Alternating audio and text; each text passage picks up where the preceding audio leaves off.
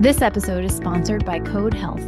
Kode connects healthcare providers to the largest community of medical coding professionals in the country, with over 4,600 domestic certified coders. As a single stop for all coding needs, Kode's on demand model has solved for daily staffing challenges and coding inefficiencies by allowing providers to access the right coder at the right time while gaining insights to better manage their coding operations. To learn more about Kode, visit kodehealth.com, that's K O D E health.com, or email Kode directly at partnerships at kodehealth.com.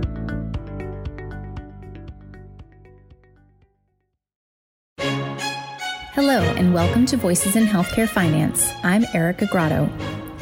On today's episode, we have a special interview from our recent annual conference where Nick Hutt met with Dr. Stephen Morgan, a senior vice president and chief medical information officer at Carilion Clinic in Roanoke, Virginia.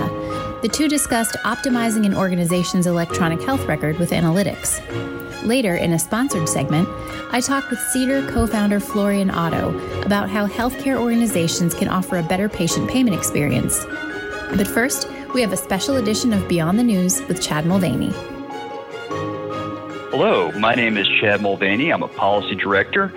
And this week, when HFMA's Beyond the News segment, we're going to give you a couple of quick hits off of the CMS Medicare outpatient prospective payment rule for 2020. Obviously, CMS released it on July 29th, late in the day, so these are early takes off of it. And most of it will focus on the long anticipated provisions to implement the President's executive order on price transparency. Just as a quick read of the rule, the revised requirements based on CMS's incredibly expanded definition of the Public Health Services Act now makes the price transparency requirements apply to all hospitals save those run by the federal government.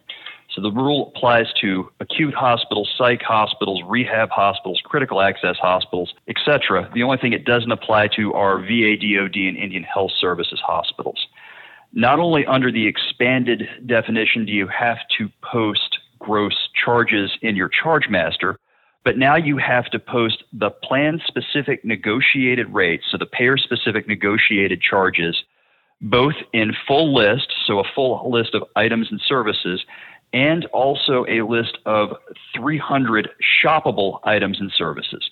And one file format has to be machine readable, so things like XML the 300 shoppable services also has to be posted in what CMS is calling a consumer friendly format on both your web page and the consumer friendly format has to be made available in hard copy if a patient or someone so requests it.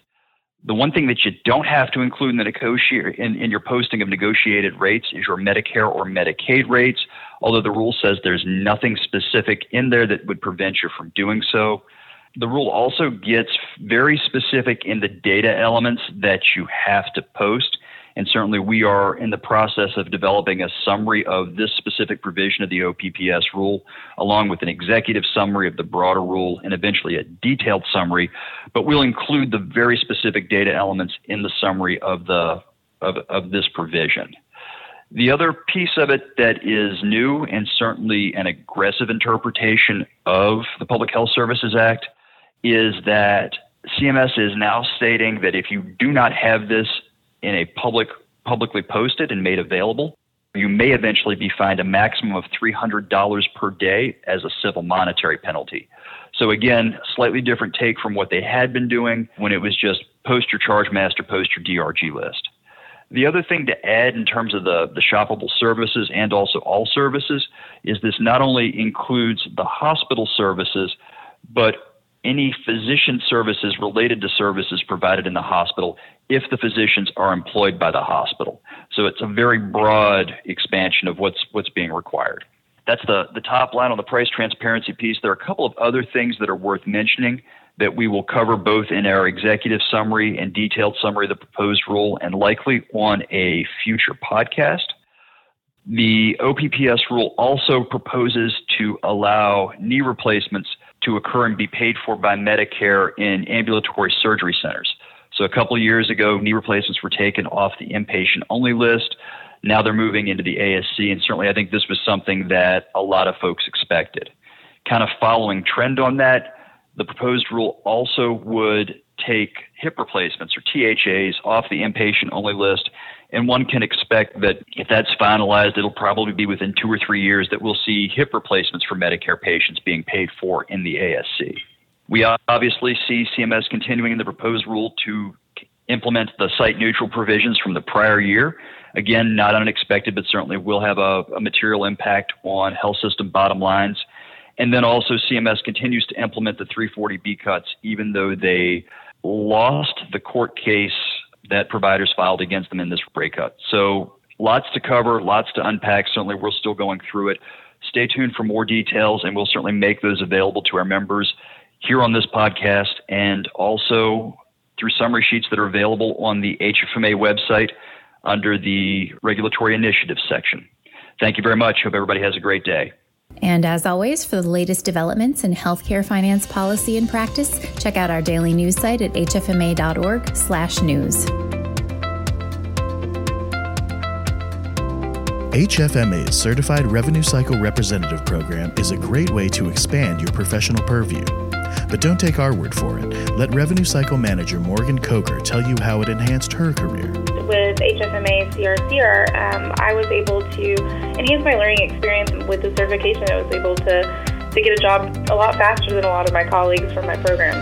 Learn more about HFMA's Revenue Cycle Representative Certification Program at hfma.org/crcr. One of the most enjoyable opportunities our team had at HFMA's annual conference in June was meeting people in the industry who are excited to share the insights they gained during initiatives at their organizations. Today, we're bringing you Nick Hutt's conversation with Dr. Stephen Morgan, a Senior Vice President and Chief Medical Information Officer from Carilion Clinic in Roanoke, Virginia, about how his organization used analytics to optimize its electronic health record. This is Nick Hutt with HFMA. I'm at our annual conference 2019 in Orlando, talking with Dr. Stephen Morgan, Chief Medical Information Officer and Senior Vice President with Carilion Clinic. He just presented a session or co presented a session on optimizing use of the EHR through analytics. And we're very pleased to have him in our podcast studio with us right now. Uh, Dr. Morgan, thank you for joining us. Thank you. What difference would you say that analytics has made overall in the use of, of the EHR at Carilion Clinic? Well, the use of analytics we've used in, in a number of different ways. Um, certainly, from a provider perspective, to improve the provider experience with more efficiency and workflows, being able to understand where we have deficits in those workflows.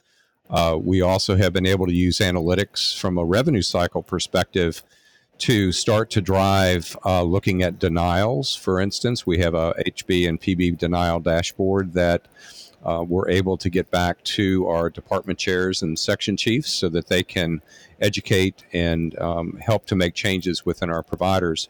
Uh, we use a number of different visualization tools to be able to provide analytics back in near real time. Um, to be able to provide from, as I said, from clinical care all the way to uh, improving uh, financial uh, well being for the organization in, in a negative context regarding EHR, you hear clinicians feel that it maybe impacts the quality of patient care. Certainly, it's a drag on their time, adds to the stress and strain of their job. How do you use analytics to sort of mitigate those problems or to solve those problems? Well, we haven't uh, solved all the problems, but we certainly have used analytics to give insight on uh, particularly where clinicians are spending more time in their workflows. Uh, sometimes they're spending more time doing non clinical work that we can see in some of the dashboards that we've created to monitor the efficiency of how the providers are working. Um, we're able to present that back to the providers and particularly in a lot of cases change the way that they're interacting with the system to be able to make improvements. Um, just by having those kind of tools has allowed us to be able to pinpoint where those physicians that are having the most um, difficulty. Um, you know where they are having the most difficulty and whether or not that we need to change uh, some of the things in the system make a workflow different uh, process improvement uh, to improve their efficiency and ultimately improve the quality uh, of the work that they're doing and then you and, and your fellow panelists were asked about how the EHR can be used to tackle cost accounting issues. What strides have you made in that area at Carilion Clinic? The native application um, with the EMR doesn't have as much uh, cost accounting information as we would like. So we've utilized as many things that are in our current EMR to be able to drive more visualization and um, actually just as much to educate providers on how much different things cost, relatively speaking, because it's very hard to, to nail down exact cost we are in the process of using a third party vendor to really give more robust dashboards, more benchmarking around cost accounting information.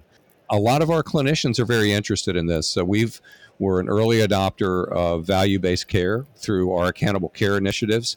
And a lot of our providers are seeing the benefit of saving our patients money, uh, really looking at it from a community perspective and being good stewards of our patients' money in, in the community, and really trying to provide top quality procedures and top quality uh, clinical work, but trying to do that.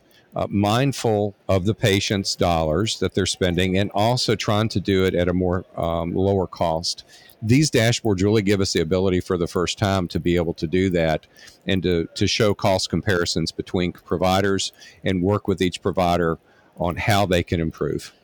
Possibly a, a game changer. It sounds like absolutely um, because the good news is is that the providers are the ones that are driving this. Um, so it is not a top down. It is not necessarily driven by finance. It really is the providers and our uh, physician leadership that is able to make that change happen, that culture and behavior change happen. Right, which certainly does speak to sort of the cultural challenges and how to overcome those. Absolutely. Um, final question Where do you go from here as far as uh, short term next steps? If we had you back here next year to present on, on this topic, uh, what would you hope to be able to report maybe that, that you didn't this year? I, think the the largest gains that we will make over the next year, we're in the in the process of really looking at our EMR and making some substantial changes, working with the vendor uh, on a two year project to make changes the goals of that are to are, are, essentially a lot of things that we've talked about. So to make the clinicians more efficient, uh, reduce some of the burden there. We also want to get more meaningful data out of our, our EMR. That is going to flow directly into our data warehouse um, and also the REMR's data warehouse to provide more insight. I think as we start bringing more of that data together and more of the cost information together with that, that'll be fun to report out next year because I think we'll we'll have much more insight. I do want to make a point though, and about analytics, informatics in general, is that no matter what we do on the technology side, 95% of the work that I do is people and process, and really that behavior change has to follow through, and that that to me is going to be critical with any of the things we're we're doing. We don't want to get so data focused because the data has to change behavior in a positive way. And I think that's a terrific note to end on. Uh, Dr. Morgan, thank you for joining us on this podcast from our conference in Orlando. And thank you for your presentation earlier today. Very enlightening. Thank you and the HFMA for the opportunity. Wouldn't it be great to provide your staff with unlimited access to HFMA's library of online education? How about HFMA's accredited certification programs, market leading white papers, in depth research reports, and more. Introducing Enterprise Solutions, a group membership program designed to provide your organization's employees with cost effective tools and resources that increase staff engagement and optimize organizational results. Get your organization engaged with Enterprise. For more information and to watch an introductory video, visit hfma.org forward slash enterprise. Over the years, I've heard many stories about members who made major changes in their organizations after experiencing patient payment issues from the patient side. For Florian Otto, the co founder and CEO of Cedar, an incident with his fiance actually inspired him to form his company. I understand you have a story about a, a not so great experience um, that happened to your fiance that made you want to disrupt the healthcare space. Can you share that story with us? Sure. Um, I think the, I mean, not so great experience it might be a bit of an understatement. I more think it was a terrible experience for her. So she basically fainted in 2015, needed to go to the emergency room. Pretty typical experience and nothing uh, too bad happened there. She swiped her credit card for the co-payment and then needed to fill out all the information, got extremely treated well by the doctor. So really good experience in the emergency room. But then a month later, after discharge, the billing nightmare began. So she got um, a stack of paper from uh, from the hospital on in the emergency room where she went, all in CPT codes or DRG codes, and didn't understand anything. Needed to call them in order to pay it. And then another month later, for two months after um, the incident, she got a bill actually from the imaging center, kind of similar, also on paper. And then half a year later, so six months later, um, she got a call from a debt collector of a lab bill that she never paid. So what happened is she moved her address, they billed her old address, and immediately a debt collector called her. So it was a terrible experience, and she told me she totally lost trust in this healthcare provider. Why is that? Because she did, she she thought if they don't have their administrative part together, their medical team also might be very disorganized. Otto has had an interesting career, starting out as a physician and then moving to consulting, then sales before starting Cedar. Having worked in several industries, he says that healthcare can take lessons from consumer focused industries such as hospitality. So imagine right now experience of let's call it a Ritz Carlton hotel. So you, for example, check into the hotel. They have an amazing building, extremely friendly staff. The rooms are great. The food is extremely delicious. And then at checkout, you need to wait 20 minutes to get your bill and drop off your key. And then you don't understand the, the bill that you get or the invoice that you get from them. So in that case, you probably wouldn't say, oh, Ritz Carlton is great, but the billing experience is not so great. You probably would say Ritz Carlton is an awful brand. So basically having a non-consistent experience damages the entire brand. And we think consistency over time is really what is important. And healthcare providers really need to think every single touch point with the patient on where they can improve. So how how do we get there? How did Ritz Carlton get where it is, and how can healthcare get there? Where do they start, and where do they go from that beginning point? That's an inter- interesting question. I might put in two answers. I think the first is really monitoring and seeing everything from a consumer, from a patient perspective. And the second is digitalization. On the first piece of really seeing everything from a patient perspective, what, what we always suggest is to have the entire experience basically from check-in, from booking the appointment, from putting down the insurance information, preferred communication methods during the visit and then after discharge, seeing everything from a patient or from a consumer point of view and to see where are there the biggest friction, where is opportunity to make it more personalized and more frictionless. That's what we strongly believe is really important.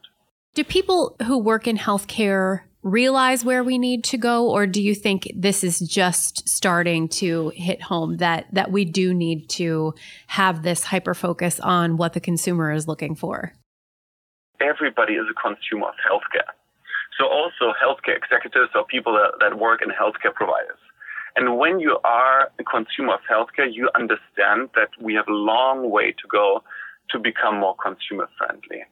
I think the question is for uh, for providers whether um, where do they want to start and with which companies do they want to partner. That is the most important thing, and where do they want to focus on. I think in the past, um, let's call it starting in the 70s or 80s up till maybe 10 years ago, it was clearly all the efforts were only on the medical side. Hire the best doctors, do all the branding, advertising with, you hire the best specialists. And right now that really shifts, uh, uh, shifts towards having entire good experience. In order to provide that good experience, Otto says the patient must be in the center of the entire process. It's not the patient goes through the system and needs to adapt, but we put the patient in the center of everything. And back to, for example, the uh, the billing piece. The provider and the patient they actually have exactly the same incentive. Patients want to pay the bill. We be, we believe in the good of patients. However, they want to have it easy. They want to have it understandable, and they want to uh, they want to know what they are being charged for. The second piece of putting the patient at the center, he says, is to personalize the experience, another area where other industries have had success you, for example, log onto your Expedia account, the recommendations that you get from Expedia are extremely personalized. While one consumer gets maybe recommendations for the Super 8 motel, the other one gets it for the Fairmont or for the uh, Ritz Carlton hotel. So it's extremely different which time of the day these uh, communications will be sent through which channel and so on. That, that uh, differs a lot and makes total sense because that reduces the friction. Cedar is a patient payment and engagement platform for hospitals, health systems, and medical groups that elevates the end to end patient experience. The platform leverages advanced data science to customize and simplify the payment and administrative experience, resulting in a modern, consumer friendly way for patients to plan for and pay their bills. Cedar is PCI and HIPAA compliant and HITRUST certified.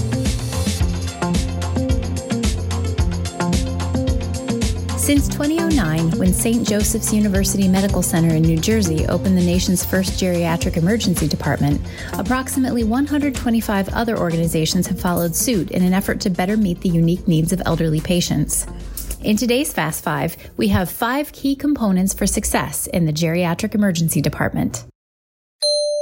Special training for clinicians in the unique medical needs of an elderly population, for example, the possibility of drug interactions processes and procedures to move past the problem that brings the patient in and identify underlying causes such as dementia, fall risk, and elder abuse.